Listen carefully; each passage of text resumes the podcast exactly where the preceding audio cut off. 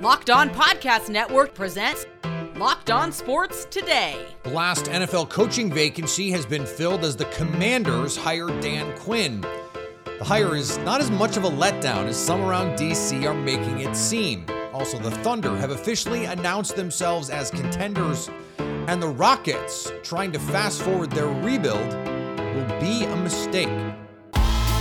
I'm Peter Bukowski, starting your day with the can't miss stories and biggest debates in sports. You're locked on sports today. Searching all major sports. Found. Let's start with the biggest story. Today's episode is brought to you by FanDuel. Make every moment more. New customers join today and you'll get $200 in bonus bets. If your first bet of $5 or more wins, visit fanduel.com slash locked on to get started.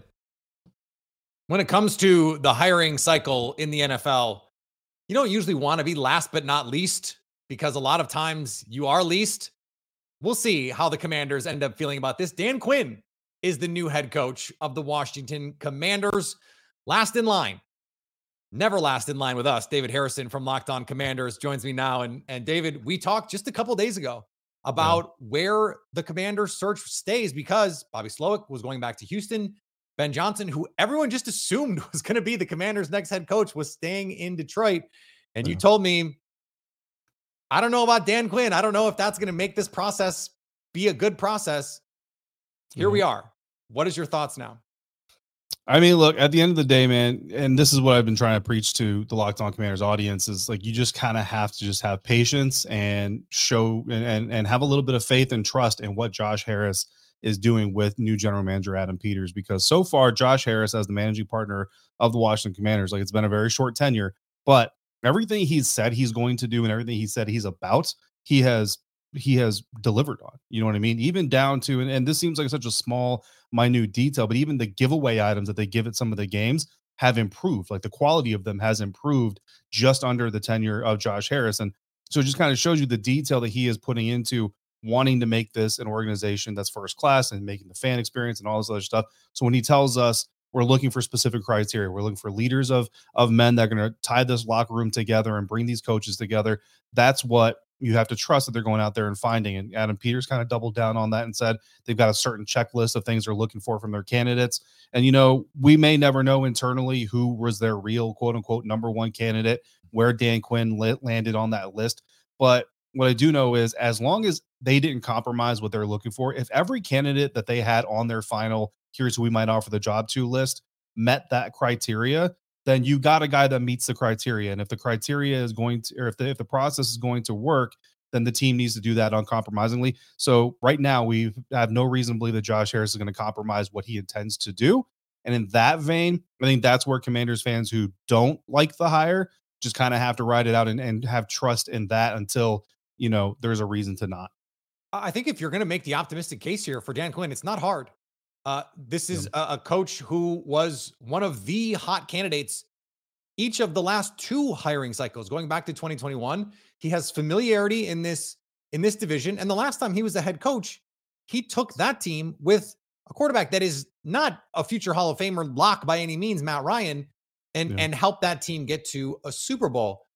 This is a team that needs a steady hand as they go through a rebuilding process here with the number two overall pick and all that. How do you think Dan Quinn's arrival with all the money that they have and all that stuff changes or affects the way that they're going to approach this upcoming offseason, which is what the most important offseason in the modern team history, maybe?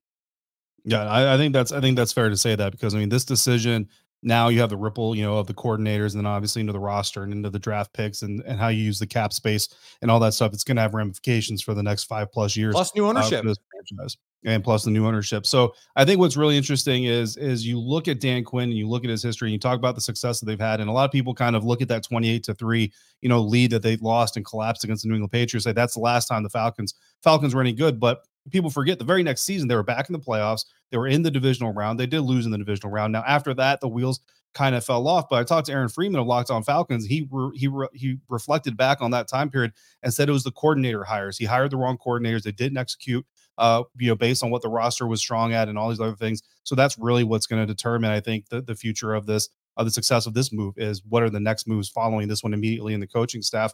But what's really interesting, Peter, is when you look at Dan Quinn and you kind of look at you know his time with the Seahawks, the Falcons. He's a very even front, not a lot of blitzing, mostly zone, single high safety type of guy. But then starting in 2020, when he actually hands the reins over to Raheem Morris, the Falcons defense turns into more of an odd front team. Single high is a little bit more split with with two two safety covers, so they're a little bit even there, even more even on zone man splits, and their blitzing goes up. That is what he adapted to and adopted when he came to Dallas. Like that's the defense you've seen in Dallas is actually the defense that he and Raheem Morris put on the field the final year he was in Atlanta. So people talk about retreads and not wanting a guy who you know fell apart in Atlanta after that, but in reality, the Dan Quinn you've been seeing in Dallas is actually an evolution of the Dan Quinn that was in Atlanta in the first place. So now he comes to this new location. Now he's at the head coach job again. So the the, the further evolution of Dan Quinn is going to be really interesting, and he's going to be doing it in a team mentality. Adam Peters is going to have roster control, but he's going to have input from the coaches and all that stuff. So it's going to be a very a very team dynamic uh, system, and I think that Dan Quinn obviously meets the criteria of being that type of personality.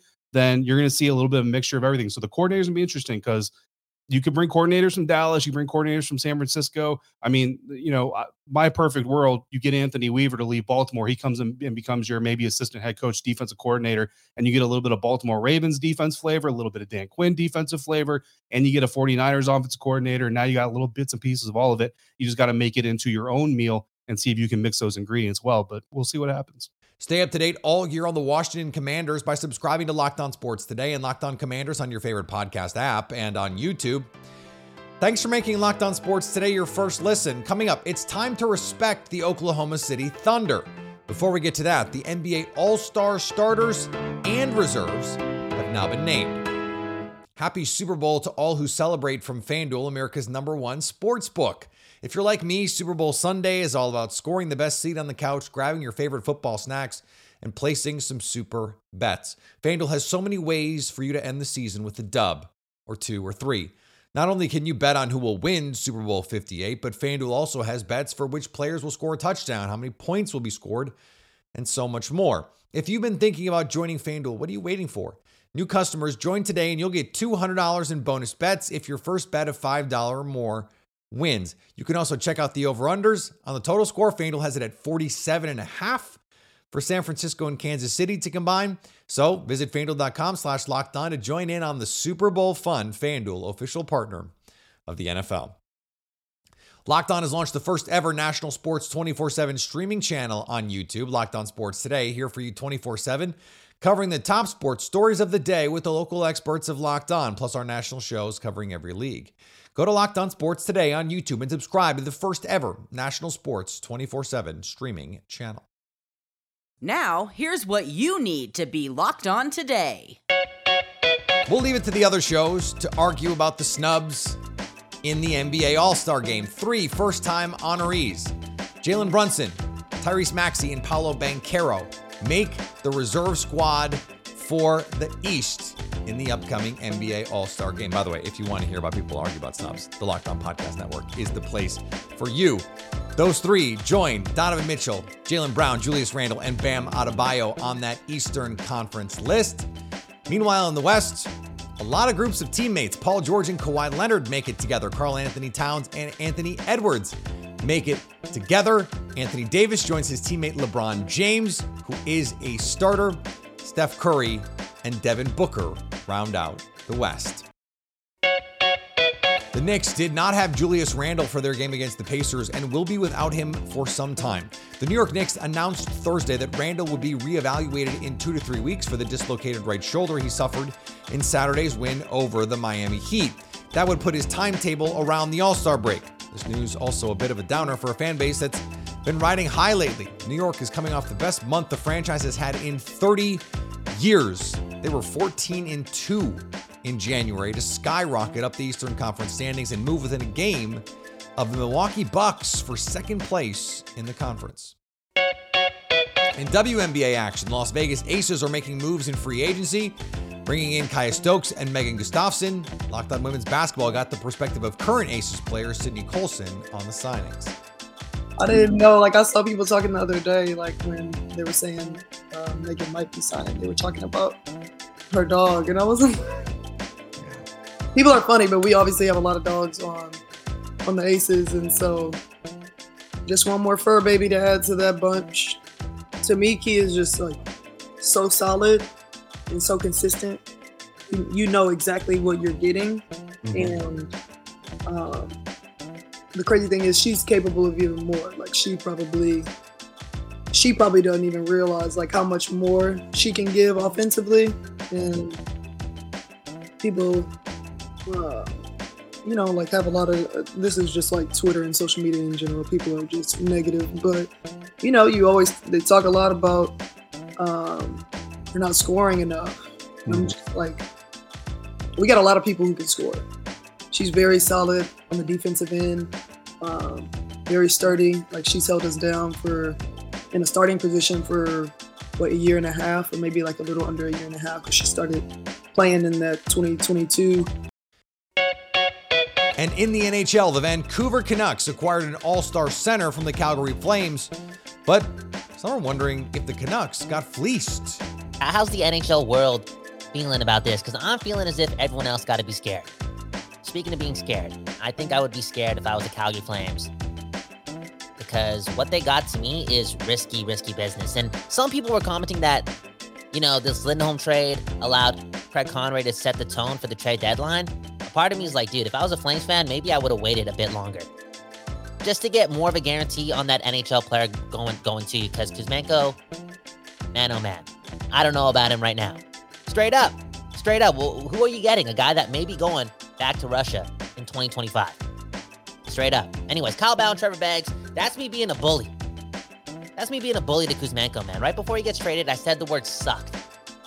It's crazy, man. Ridiculous. I was about to say sorry for that, uh, but then he left. Anywho, Here is another story you need to know. The Oklahoma City Thunder are good. Like second seed in the West, good. Like 33 and 15, good. The question that's going to be asked, and that we're going to ask over the next week, is what do they need to do to be championship finals good?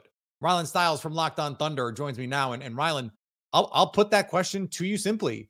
What does this team need to do at the trade deadline, if anything, to get to where they can be, where the talent on this team says they can go, which is the finals?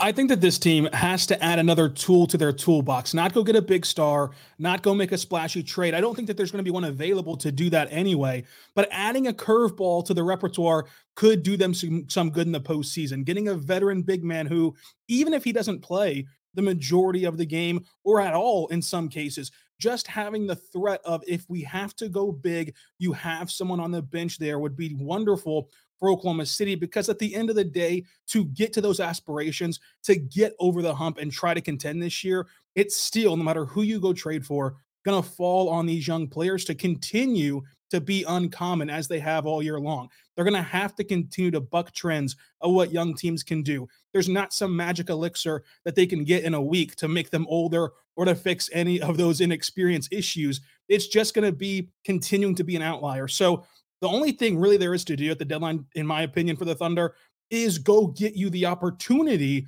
uh, to play bigger in games. Not that they're ever going to lean on that because they also create advantages by playing small, but just having the threat of the option uh, would do great for OKC. And I think that they can reasonably acquire a veteran big man. So you're saying this is not just like if Chet Holmgren were in year two, they would be in better shape, though of course they probably would be. He'd be a year stronger after having played in the league. This is you'd like depth at that big position, whether it's a center or just another another forward with length who can who can muck things up a little bit. Correct. You you want to see the Thunder go out and get a a traditional big rebounding threat because mm. even though they would never play someone that way for bulk minutes in the postseason, when the game changes, when the game slows down, you might face off with a team that that forces you to play that way. I remember back whenever Rick Carlisle put on Boban Marjanovic on the Clippers uh, for just a five minute junk it up period to get the Mavericks back into a game. He obviously did not play Boban for the length of that series or for any substantial minutes. And Boban can't even play substantial minutes in the 82 game season. But having that option was valuable for the Mavericks in that series. So those wrinkles do matter. And the Thunder are in great position to go get some of those curveballs at the deadline with their assortment of second round picks. Do you have a name in mind? I think that you look at Kelly Olynyk in Utah, see what the price is out there. Andre Drummond's another popular one from Chicago. Those two guys specifically, I think Olynyk fits better and would contribute more, but either one would be a huge boost for Oklahoma City. Okay, let's say they do nothing. They stand pat. The prices are just not in line with where they want them to be. We know how the organization is there, how Sam Presti is there with his picks. He's very precious about how he wants to handle all of this. Is this team, let's just say they get sort of normal developmental processes here from their young guys. Can they can they just go out and shock the world anyway? I think that they can. I think that it would be sort of disrespectful to just assume that this team, despite their age, will just all of a sudden forget how to play basketball when the calendar turns to April. Eh, they're, they're not going to have to just reinvent the wheel in April because whenever you've watched this team play, it's not as though things have broken perfectly for them. They've won games where they shot the lights out of the gym. They've won games where they shot under 30% from three. They've won games against bigger teams and had to scrap and fight and claw. They've won games in the half court. They've won games pushing the pace. They've done it all this year to get to those 33 wins. And so they've proven they can play pretty much any style of basketball. I don't think that that changes just because they're young and just because the calendar says April. So this Thunder team is going to be as good as they can be in the postseason. And no matter what they do next Thursday, it's still going to come back to all these young guys we're talking about right now. And so I think that this team, the most interesting part of it is can they continue to do this? They've they've so far continued to shock the world, out exceed expectations. Nobody thought that they'd be uh, fighting for the one seed right now uh, at this point in the year. And if I told you that back in October, it would have been a laughing stock. But here we are. And so whenever you look at the NBA, if you have an MVP caliber player and you have a couple All Stars next to him, caliber player All Stars, you're going to feel good about that team, no matter what their birth certificate says. So I think that you should feel good about the Thunder. Stay up to date all year on the Oklahoma City Thunder by subscribing to Locked On Sports today and Locked On Thunder on your favorite podcast app and on YouTube. Coming up, the Rockets may be making a grave mistake at the trade deadline. The Houston Rockets have been in a rebuild for the last few years, but they've added some impressive but unproven young talent. The scuttlebutt around the league is the Rockets are looking to fast forward the clock, something Pat the designer tells Nick Angstadt is a bad idea on a recent Locked On NBA. The Houston Rockets now trying to, t- to take a step forward. Alperen Sengun, your guy, is finally the in the forefront. He's their star player, yeah. and they're wanting to trade Jalen Green. Are they skipping steps here? Hundred percent, and I think it's going to be something that bites them in the butt in the long run, right? I, I get it, right? You're trying to you're trying to move things along, but you took this job knowing that there were young players there that needed to develop. Jalen Green, a very good offensive asset. I think that maybe the the uh, um, part with Jalen Green that gets a little tough is is it consistently efficient scoring, but over the last 10, you have seen a lot more of that efficient scoring come in. And his last five, especially, really going out there and balling out. Like, I, I feel like it's very tough to say that Jalen Green uh, isn't a part of a winning culture moving forward, but maybe they view Jalen Green very similar to what Zach LaVine has become in this NBA, where a guy who definitely can be a top scorer. Well, not not that. Let's hope not. Um, a guy who definitely could be a top scorer in the league, a guy who can put the ball in the basket, a guy who to me contributes in a lot of different ways, but does he contribute to consistent winning? It's a surprise to me that he's so quick to move off a player though who's 21 years old and can score the way that Jalen Green can. It depends on what you're trying to do. Is it a bad idea? Is it a good idea? And it's a neutral idea until you tell me who they're adding, until you tell me how they're going to go about it. Are they giving up on Jalen Green? How good do you think Jalen Green is? I don't know. There's a lot of potential there, but we also know that potential gets you fired in professional sports until it becomes productivity on the court. So, are they going to trade away? Are they going to give up the farm in a Rudy Gobert like package to bring in a star that's not going to make them a true contender in the Western Conference? Yeah, that's a bad idea. But bringing in an established star or borderline star level player and, and sacrificing some of your young pieces to do it? I got to see the deal.